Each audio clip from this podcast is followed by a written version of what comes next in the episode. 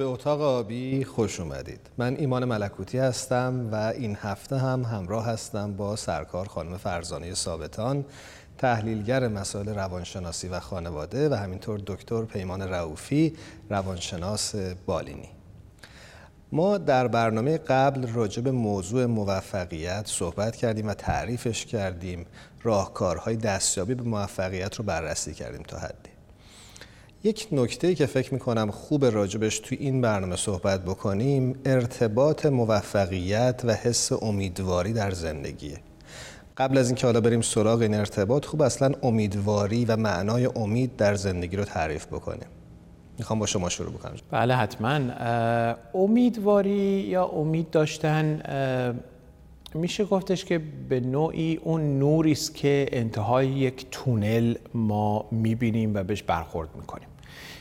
نه اینکه همیشه یک راه باید راه صعب العلاج و سخت و دشواری باشه تونل مانند منظور این که در انتهای یک مسیری ما به اون چیزی که می‌خواهیم برسیم بتونیم تصورش رو داشته باشیم و خودمون رو در قابل رسیدن به اون ببینیم و بدانیم.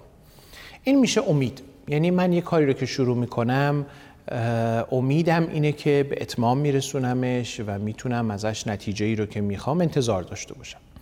و زمانی که این ناامیدی به وجود بیاد یعنی که ما یه کاری رو شروع بکنیم ولی مطمئن نیستیم بهش می‌رسیم یا نمی‌رسیم احتمالا هم نمی‌رسیم.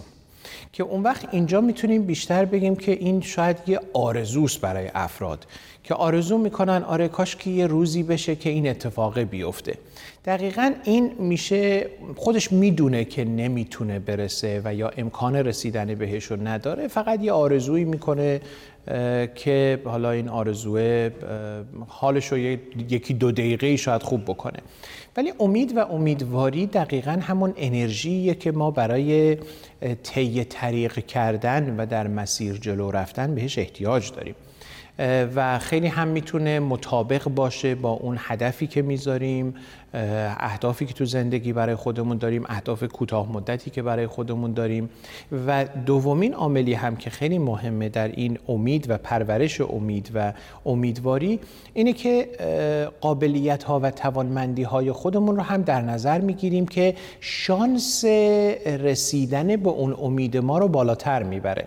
از این شانس منظورم اتفاق و معجزه و اینها نیست. یعنی اون امکان این که من به هدفم برسم با توجه به توانمندی هایی که دارم و قابلیت هایی که دارم و سابقه خوبی که در رسیدن به اهدافم دارم این امید و امیدواری من رو می‌تونه بالاتر ببره. در حالی که اگر فردی فقط به شکست هاش نرسیدن هاش نشدن هاش فکر بکنه طبیعتا ناامیدی رو در پی داره.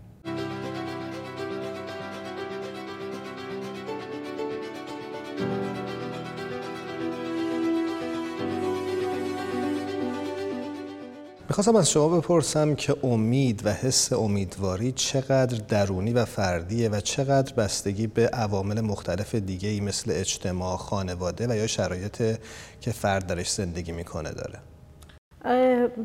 من اجازه می‌خوام که فهمم رو از صحبت های جناب رعوفی یادم میاد که قبلا ها هم یه برنامه با شما در مورد بحث امید و امیدواری داشتیم. فشرده بگم. در واقع امید یک احساس امیدواری یک احساسی است که فرد می‌تونه داشته باشه و این احساس ماحصل لطفا منو تصحیح کنید اگر اشتباه فهمیدم ماحصل احتمال وقوع به اون چیزی است که ما می‌خوایم اتفاق بیفته. هر چقدر این احتمال بالاتر بره احساس امیدواری من بیشتره. هر چقدر این احتمال پایینتر بیاد احساس ناامیدی من بیشتره. خب حالا ببینیم احتمال وقوع یه چیزی به چه عواملی بستگی داره. این احتمال وقوع به یه چیزی من اگر بخوام کلا دسته بندیش کنم به سه تا چیز بستگی داره. یکی ظرفیت ها و توانایی هایی که من دارم و ارتباط با من. من خیلی می‌خوام رو تاکید کنم روی ارتباط با خودم به جای شناخت با خودم شناخت خودم. چون شناخت یک بخش ادراکی و فهمی است که من از خودم دارم خودم رو از خودم بیرون می‌کشم جلو خودم می‌ذارم تجزیه تحلیل می‌کنم. ولی ارتباط نه تنها می‌شناسم بلکه حس می‌کنم خودم رو مرتبط میشم. یکی این هست. یکی اون صندوقچه اون کوله باری که من از تجربیات گذشته علا خصوص از خانواده گرفتم. و این تجربیات من رو داستان زندگی من رو چطور می نویسته چه در واقع کرکتری از من زیر بغلم می‌زنه که من در کل مسیر زندگیم این نقش رو بازی بکنم. و یکی محدودیت های این صحنه دنیا و زندگی منه. پس سه تا عامل محیطی خانوادگی و ارتباط من با خودم که به اون بحث آگاهی و البته به همه این عوامل وابسته است به اینکه من چقدر میزان امیدواریم یا به عبارت دیگه احتمال دستیابی و وقوع اون اتفاقی که می‌خوام بیفته بالاتر بره یا پایین تر بیاد. حالا ما اینا رو می‌تونیم تستش کنیم آزمایشش کنیم. اگر فرض کنید من در یک خانواده ای بار اومده باشم نه تنها خانواده منظورم عوامل اولیه که نقش تربیت کننده و والد رو برای من داشتن. مثلا مدرسه هم همونطور که اریک برن توضیح میده یه والده. یعنی دوستان تجربیات من پیام هایی که من از محیط می‌گیرم علال خصوص تا قبل از سن چهار سالگی اینا همه در واقع والدهایی هستن که به من میگن که تو چگونه باش که بتونی با زندگی و با این صحنه دنیا خودت رو تطبیق بدی. خب شما فرض کنید اگر من پیام هایی که در دوران کودکیم گرفتم از والدها تو مهم نیستی عجله کن. تو ارزشمند نیستی. تو به درد نمی‌خوری. تو دوست داشتنی نیستی. تو آدمی نیستی که بتونی عمل کرده با کفایتی داشته باشی با کفایت زندگی کنی. دنیا با تو به عدالت رفتار نمی‌کنه.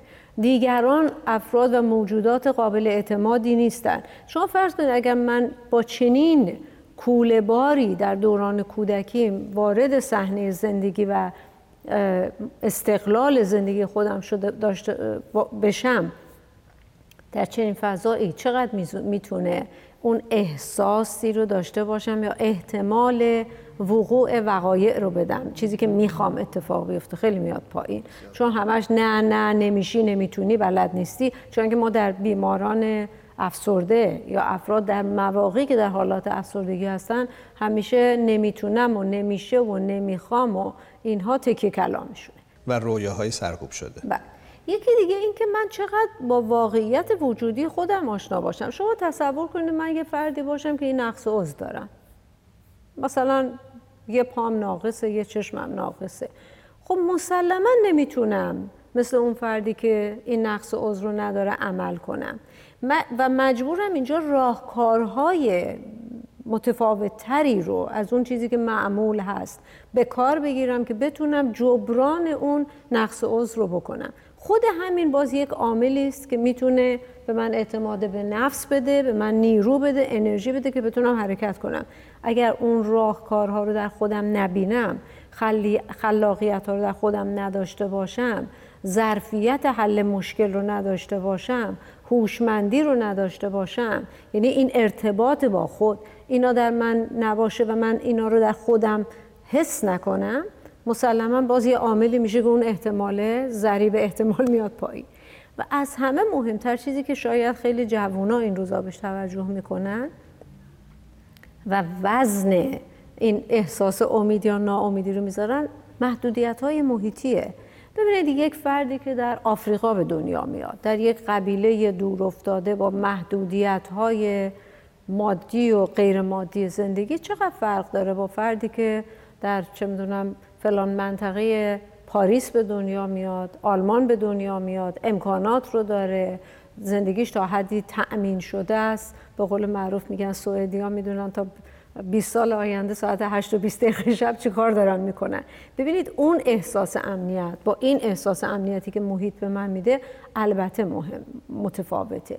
ولی این سه تا فاکتور دائما در حال تعامل هستن و اگر یکی کاهش پیدا می‌کنه اون دو تا فاکتور دیگه شاید بتونن حالت جبرانی داشته باشن و کمکش کنن این حالت جبرانی و آگاهی به بازی این فاکتورها خیلی می‌تونه کمک بکنه در چی؟ در اینکه من چقدر این احساس امیدواری رو افزایش بدم بر اساس اون مدیریتی که می‌کنم که احتمال وقوع چیزهایی رو که می‌خوام بالا ببرم. البته همونطور که تاکید می‌کنم صحبت جناب روفی چیزی که می‌خوام باید واقع بینانه باشه. درست. این ترانه که ما جوان بودیم تو رو می‌ذارم رو کولم نمم شیره سنگ و میدوشم اینا رویاست آرزوه. یه سلامی هم می‌کنیم به داریوش عزیز. بله که همچنان بعد این همه سال تو ذهن ما هستن. بسیار خب من ازتون دعوت می‌کنم یه میان برنامه با هم تماشا بکنیم بعد این بحث رو پی بگیریم. اینکه چه چیزی باعث میشه صبح از خواب بیدار بشم و ادامه بدم گاهی با نهایت انرژی ادامه دادن خیلی سخته چون تاریکی های اطراف اینقدر زیاده که تو نور رو گم می‌کنی. ولی به نظر من اون چیزی که باعث میشه من پاشم و ادامه بدم مسئولیت هایی که دارم. مسئولیت هایی که نسبت به خودم اطرافیانم و حالا نسبت به این دنیا دارم. و شاید حتی پیدا کردن اون نور وسط اون تاریکی ها هم خودش یه مسئولیت باشه. پیشرفت روحانی رو در ترقی بود روحانی هم و تلاش برای ساخت جامعه بهتر می‌بینم. پیشرفت انسانیمو در تحصیلات آکادمیک و کسب درآمد به وسیله تحصیلی که انجام دادم می‌بینم و در آخر هم پیشرفت جسمانی که با داشتن تنی سالم که توانایی پیشرفت در زمینه روحانی و انسانی رو دارا باشم می‌بینم. و تلاش در این مسیر و حرکت در این مسیر قطعا باعث رضایت خاطرم و خوشنودیم میشه. ممنونم که همچنان با اتاق آبی همراه هستید. ما توی این برنامه راجع به موفقیت و ارتباطش با حس امید و امیدواری در زندگی صحبت می‌کنیم. دکتر رافی من وقتی که صحبت های خانم ثابتان گوش می کردم یاد یک نکته افتادم از آقای محمد علی کاتوزیان در کتاب ایران جامعه کوتاه مدت. یک تئوری رو مطرح می‌کنن اونجا و اونم این هستش که میگن که جامعه ای که رؤیا نداره و امیدوار نیست جامعه خشنیه. فکر می‌کنید این چقدر می‌تونه مصداق داشته باشه در جامعه روز ایران؟ بله به هر حال آنچه که رؤیا و امید رو به وجود میاره و می‌تونه تقضیه بکنه پیشرفته جلو رفتنه به دست آوردنه. اگر ما در جامعه در خانواده شاهد این باشیم که اون پیشرفت ها اتفاق نمیفته یا افراد دارن در جا می‌زنن تغییر و تحول نیست. و یا اینکه اصلا داره به عقب برمیگرده و پس رفتی است. فرض کنید یه زمانی مثلا اقتصاد این خانواده این اجتماع این کشور خوب بوده داشته پیشرفت می‌کرده تولید بالا بوده و حالا به دلایل مختلفی اینها همه از بین رفته و داره فقر بیشتر میشه طبیعتا جرم و جنایت بالاتر میره و مواد مخدر اینا شاخص هایی هستش که می‌تونه مشکلات یک جامعه رو نشون بده. زمانی که مشکلاتی از جمله مواد مخدر و خودکشی ها و تنفروشی ها و فقر و اینها به عنوان آسیب های اجتماعی مطرح میشه. ما می‌بینیم که اون امید هم از جامعه رخت می‌کنه و میره. تک تک افراد جامعه دچار یک افسردگی و ناامیدی میشن که هر چقدر من هم به عنوان فرد تلاش بکنم این کلیت جامعه ای که دارم درش زندگی می‌کنم یا حتی خانواده ای که من دارم درش زندگی می‌کنم پیشرفتی نخواهد داشت. و اونجاست که اصلا شاید یه مقداری خود اون افراد هم باز به سمت و سوی دردم رو آروم بکنم با مواد مخدر و الکل. یا برم حقم رو بگیرم با اختلاس و کلاهبرداری و دزدی. و یا خودم رو سرگرم بکنم با لحو و لعب ها و نمی‌دونم خودفروشی و غیره و غیره. اینجاست که ما می‌بینیم که ناامیدیه داره خودش رو نشون میده با شاخصهای آسیبهای اجتماعی. و کاملا در جوامعی که در اجتماعاتی که در کشورهایی که رو به عقب میرن و پیشرفتی درشون نیست این مسئله ناامیدی شدیدا خودش رو نشون میده و بروز می‌کنه.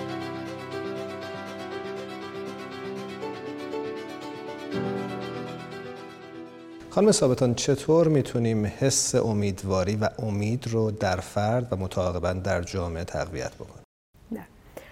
ببینید اساسا انسان همونطور که جسمش یک آستانه داره برای اینکه بتونه یک آستانه تحمل داره در هر پدیده ای از نظر روانی هم یه آستانه تحمل داره مثلا شما فرض کنید گوش ما یک امواجی رو که مادون به اصطلاح صوت هستن نمیشنوه یه امواج بلندتر از نرمال رو هم اون چیزی که ما میشنویم نمیشنوه. چشم ما نور نمی‌دونم بنفش رو نمی‌بینه نور مافوق بنفش رو نمی‌بینه و مادون قرمز رو نمی‌بینه. حالات روانی هم همینطور هستن. یعنی ما یک آستانه تحمل داریم نسبت به مسائل. و این آستانه تحمل جالب اینه که ثابت نیست. در افراد متفاوته. شما مثلا می‌بینید یکی زائقش تیزتره. مزه ها رو بهتر می‌شناسه یکی کمتر می‌شناسه یکی گوشش تیزتره. یه صداهایی رو میشنوه که من نمیشنوم. یا یه صداهایی رو نمیشنوه که مخل آرامشه و من میشنوم. همین حالا در مورد ابعاد روانی هم وجود داره. بنابراین در واقع تلاش برای تطابق با محیط چون یکی از مبانی امیدواری این هست که من چقدر با محیط بتونم تطابق پیدا کنم و در این تطابق بتونم از عوامل محیطی استفاده کنم برای تحقق اون چیزهایی که خودم می‌خوام. حالا برای این کار باید آستانه تحملم رو تنظیم بکنم با اون شرایط و فاکتورهای محیطی که بتونم با تنظیم این دوتا مدیریت بکنم این مسیر طی کردن امیدوارانه در زندگی رو. خب حالا برای اینکه این آستانه رو من تنظیمش بکنم یکی از فاکتورها این هست که من چقدر خودم رو ورزیده بکنم. مثلا صبر و شکیبایی. چیزی که من می‌بینم در نسل جوونا و کودک های امروز خیلی کمتره.